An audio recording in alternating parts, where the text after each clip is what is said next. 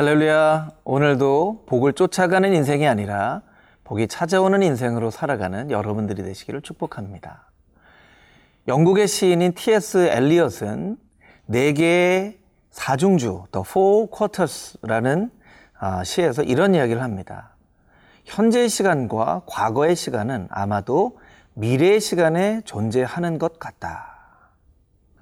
우리가 현재의 시간을 살아가지만 결국 그 현재의 시간은 미래에 초점이 맞춰져 있다라는 것이죠. 아무리 현재의 시간을 잘 살아도 미래를 지혜롭게 대비하지 않으면 그 현재의 시간이 무의미하다라고 하는 시인의 통찰력일 것입니다. 오늘 말씀을 통하여 하나님께서는 미래를 어떻게 준비하며 살아가야 될지 우리에게 말씀해 주고 계십니다.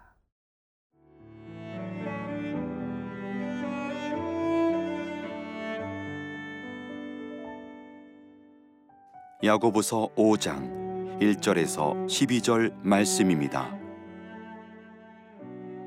들으라 부한 자들아. 너희에게 임할 고생으로 말미암아 울고 통곡하라. 너희 재물은 썩었고 너희 옷은 좀 먹었으며 너희 금과 은은 녹이 슬었으니 이 녹이 너희에게 증거가 되며 불같이 너희 살을 먹으리라 너희가 말세에 재물을 쌓았도다. 보라, 너희 밭에서 추수한 품꾼에게 주지 아니한 삭시 소리 지르며 그 추수한 자의 우는 소리가 만군의 주의 귀에 들렸느니라. 너희가 땅에서 사치하고 방종하여 살육의 날에 너희 마음을 살찌게 하였도다. 너희는 의인을 정죄하고 죽였으나 그는 너희에게 대항하지 아니하였느니라. 그러므로 형제들아, 주께서 강림하시기까지 길이 참으라. 보라, 농부가 땅에서 나는 귀한 열매를 바라고 길이 참아 이른 비와 늦은 비를 기다리나니 너희도 길이 참고 마음을 굳건하게 하라. 주의 강림이 가까우니라. 형제들아, 서로 원망하지 말라. 그리하여야 심판을 면하리라. 보라, 심판주가 문 밖에 서 계시니라. 형제들아, 주의 이름으로 말한 선지자들을 고난과 오래 참음의 본으로 삼으라. 보라, 인내하는 자를 우리가 복되다 하나니 너희가 욥의 인내를 들었고 주께서 주신 결말을 보았거니와 주는 가장 자비하시고 긍휼히 여기시는 이시니라. 내 형제들아 무엇보다도 맹세하지 말지니 하늘로나 땅으로나 아무 다른 것으로도 맹세하지 말고 오직 너희가 그렇다고 생각하는 것은 그렇다 하고 아니라고 생각하는 것은 아니라 하여 정죄 받음을 면하라. 먼저 1절부터 6절까지 있는 말씀을 함께 묵상해 보도록 하겠습니다. 1절 말씀 같이 한번 읽어 볼까요? 들으라 부한 자들아 너에게 임할 고생으로 말미암아 울고 통곡하라. 1절 말씀은 부한 자들, 부자들이 다 고생한다는 그런 뜻은 아닙니다. 여러분 가운데 스스로 부자라고 생각하시는 분들은 이 말씀으로 어 그럼 나는 고생할 일만 남았나? 이렇게 생각하실 수도 있는데 너무 두려워하지 마십시오. 하지만 긴장하고 이 말씀을 묵상해 볼 필요가 있을 것입니다. 왜 부한자들이 고생을 앞으로 겪게 되는가? 오늘 본문 말씀은 네 가지 이유로 부한 사람들이 고생을 할 수도 있는 것에 대해서 경고하고 있습니다. 첫 번째 2절 3절 말씀인데요. 2절 3절 말씀. 너희 재물은 썩었고 너희 옷은 좀 먹었으며 너희 금과 은은 녹이 슬었으며 이 녹이 너희에게 증거가 되며 불같이 너의 살을 먹으리라 너희가 말세의 재물을 쌓았도다. 가장 중요한 단어는 3절 끝에 있는 재물을 쌓았도다 하는 것이죠.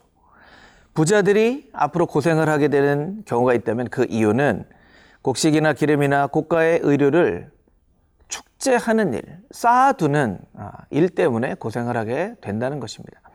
하나님께서 우리에게 불을 주실 때는 그것을 쌓아놓기 위해서 불을 주시는 것이 아니라 그것을 잘 활용하기 위해서 우리에게 부유함을 허락하여 주시는 것이기 때문이죠. 두 번째, 부한 사람들이 고생하게 되는 아, 이유. 4절 말씀인데요. 보라 너희 밭에서 추수한 품꾼에게 주지 아니한 삭시 소리 지르며 그 추수한 자의 우는 소리가 만군의 주의 귀에 들렸느니라. 가난한 일꾼의 삭슬 연체하는 것. 본문의 말씀은 그 삭시 소리를 지르고 있다라고까지 표현을 하고 있습니다.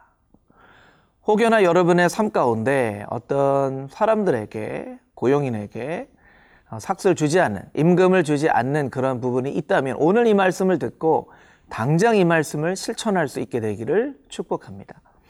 세 번째, 부한 사람들이 고생을 하게 되는 이유. 5절 말씀인데요. 너희가 땅에서 사치하고 방종하여 사륙의 날에 너희의 마음을 살찌게 하였도다. 아마 첫 번째, 두 번째 이유보다 세 번째 이유가 굉장히 어려운 이유가 되어지는데 왜냐하면 사치를 하고 있는 사람들조차 스스로 사치하고 있다고 생각하지 않기 때문입니다. 무엇이 사치의 기준입니까? 얼마 이상을 쓰면 사치이고 얼마 이하를 쓰면 사치가 아닙니까? 그 기준이 모호하기 때문이죠. 하나님께서는 사치하지 마라, 방종하지 마라. 우리의 욕심이 끝없이 더 많은 것, 더 비싼 것, 더 좋은 것을 추구하지 않도록 자족하고 만족하는 그런 삶을 살아가라 하는 것이죠. 그래서 나는 사치하고 있지 않는데요 라고 생각한다 할지라도 그렇다면 나는 자족하며 만족하며 살고 있는가 하고 반대로 스스로에게 질문해 보면서 내 삶 가운데 만족함이 없다면 아, 나는 사치할 가능성이 높구나 라고 스스로를 돌아보는 것이 지혜로운 백성일 것입니다. 마지막으로 네 번째, 부한 사람들이 미래에 고생을 하게 되는 이유, 6절 말씀인데요. 너희는 의인을 정죄하고 죽였으나 그는 너에게 대항하지 아니하였느니라. 조금 이해가 잘 안 되는 부분이죠. 의인을 정죄하고 죽였다. 이 말씀을 곰곰이 묵상을 해보면 왜 때로 의인을 정죄하고 죽이는 일들을 하게 되는가? 그것은 이익 때문입니다. 때로는 자신이 받게 될 그런 이익 때문에 의로운 사람을 정죄하거나 죽이는 일들이 발생할 수도 있다라는 것입니다. 그래서 부한 사람들은 그 이익을 추구하는 것이 목적이 되어지는 것이 아니라 그 부함으로 어떻게 이 땅 가운데 하나님의 나라를 이룰지에 대한 것이 목적이 되어지지 않으면 이 오늘 말씀의 첫 번째, 두 번째, 세 번째, 네 번째 이후에 언제든지 걸려 넘어질 위험이 있다라는 것입니다. 여러분, 여러분의 삶을 돌아보고 오늘 이 말씀이 나에게 주시는 하나님의 말씀이 아닌지 묵상하며 적용하며 실천하는 하나님의 지혜로운 백성들이 다 되시기를 주님의 이름으로 축복합니다.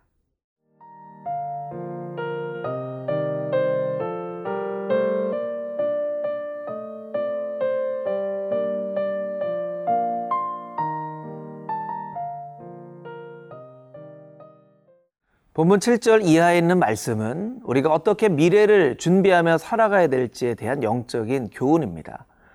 특별히 오늘 말씀은 인내함에 대해서 우리에게 이야기하고 있는데요. 우리 7절 말씀을 같이 한번 읽어볼까요?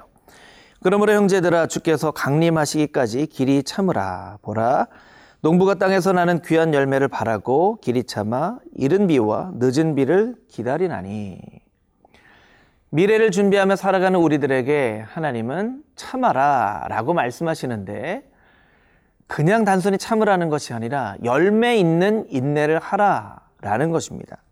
농부가 땅에서 나는 귀한 열매를 바라고 참는 것처럼 우리의 삶 가운데 앞으로 맺혀질 열매를 기대하며 인내하는 것이 참 필요하다는 것이죠. 그냥 무작정 참는 것이 늘 좋은 것은 아닙니다. 열매 있는 인내가 참으로 지혜로운 인내인 것이죠. 8절 말씀 가운데 보면 또 다른 인내의 태도에 대해서 말씀하고 계신데 너희도 길이 참고 마음을 굳건하게 하라. 주의 강남이 강림이 가까우니라. 8절은 인내하되 주님께서 다시 오실 날이 가깝다고 생각하며 찾, 참으라 라는 것입니다. 이것은 어떻게 보면 지혜로운 인내를 말씀하는 거죠. 주님 오실 날이 멀리 있다. 주님 오실 날이 한참 남았다라고 생각하는 것이 아니라 주님 오실 날이 가까이에 있다라고 생각하는 것이 지혜로운 인내의 자세라는 것입니다. 세 번째 구절 말씀에 보면 형제들아 서로 원망하지 말라 그래야 심판을 면하리라 심판주가 문 밖에 서 계시니라 심판주가 문 밖에 서 계시는데 두렵고 떠는 사람이 있는가 하면 기대하면서 소망하면서 심판주를 아, 바라고 있는 사람이 있죠. 그세 번째 인내는 담대한 인내를 말하는 것입니다. 여러분 마지막 날을 생각할 때 여러분의 마음 가운데 막 두렵고 떨리는 마음이 있으십니까? 혹시 기대하는 소망의 마음이 있으십니까? 여러분의 마음 가운데 소망의 담대한 인내하심이 있게 되기를 주님의 이름으로 축복합니다. 마지막으로 11절 이하에 있는 말씀을 보면 보라 인내하는 자를 우리가 복되다 하리니 너희가 욥의 인내를 들었고 주께서 주신 결말을 보았거늘 주는 가장 자비하시고 극률이 여기시는 이신이라. 네 번째 인내, 지혜로운 인내 자세 어떤 자세입니까? 성경에 나와 있는 믿음의 선배들을 보고 배우는 인내를 말하는 것입니다. 때로 우리의 인내가 열매를 맺게 될지 안 맺게 될지 심판을 받게 될지 칭찬을 받게 될지 우리가 잘 몰라서 의미 없는 두려움에 떨 때가 있, 죠 그럴 때 우리는 어떻게 해야 됩니까? 성경을 읽어야 됩니다.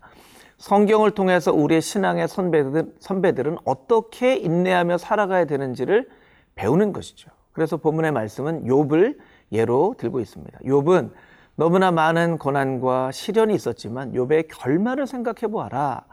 욥의 결말을 생각해 보면서 너의 인생의 결말이 어떠할지를 배우고 참고 기다리고 인내라. 그것이 정말로 지혜로운 인내이다. 라고 하나님께서 우리에게 말씀해 주고 계신 것입니다. 여러분, 여러분은 어떤 태도로, 어떤 자세로 인내하고 계십니까? 하나님께서 오늘 본문 가운데 말씀해 주신 열매가 있는 인내, 지혜로운 인내, 담대한 인내, 성경의 인물들을 보고 배우는 그 인내가 저와 여러분의 삶 가운데 있게 되기를 주님의 이름으로 축복합니다. 함께 기도하시겠습니다.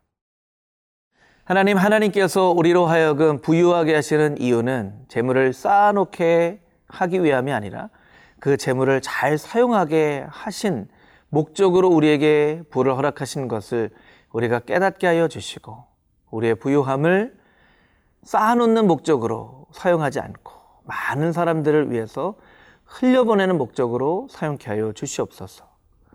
우리가 주님 오실 날이 가깝다고 생각하며 지혜로운 인내로 열매 맺는 인내로 성경의 인물들을 보고 배우는 인내로 주님 다시 오실 날을 소망하며 살아가는 하나님의 거룩한 백성의 삶을 살게 하옵소서. 예수 그리스도의 거룩하신 이름으로 기도하여서옵나이다. 아멘.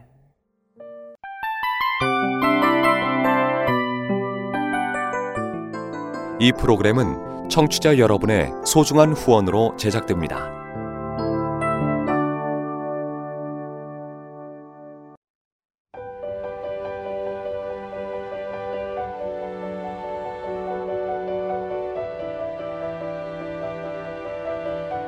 세상에는 수많은 교회들이 있지만 더 깊이 있는 말씀 강해를 찾기 위해 크기로만 교회를 선정하지 않습니다.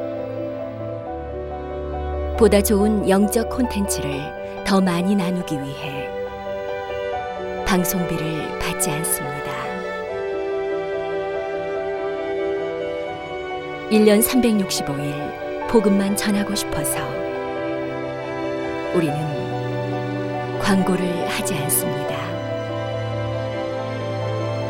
온누리의 복음을 땅끝까지 CGN TV와 함께 땅끝 성교사가 되주세요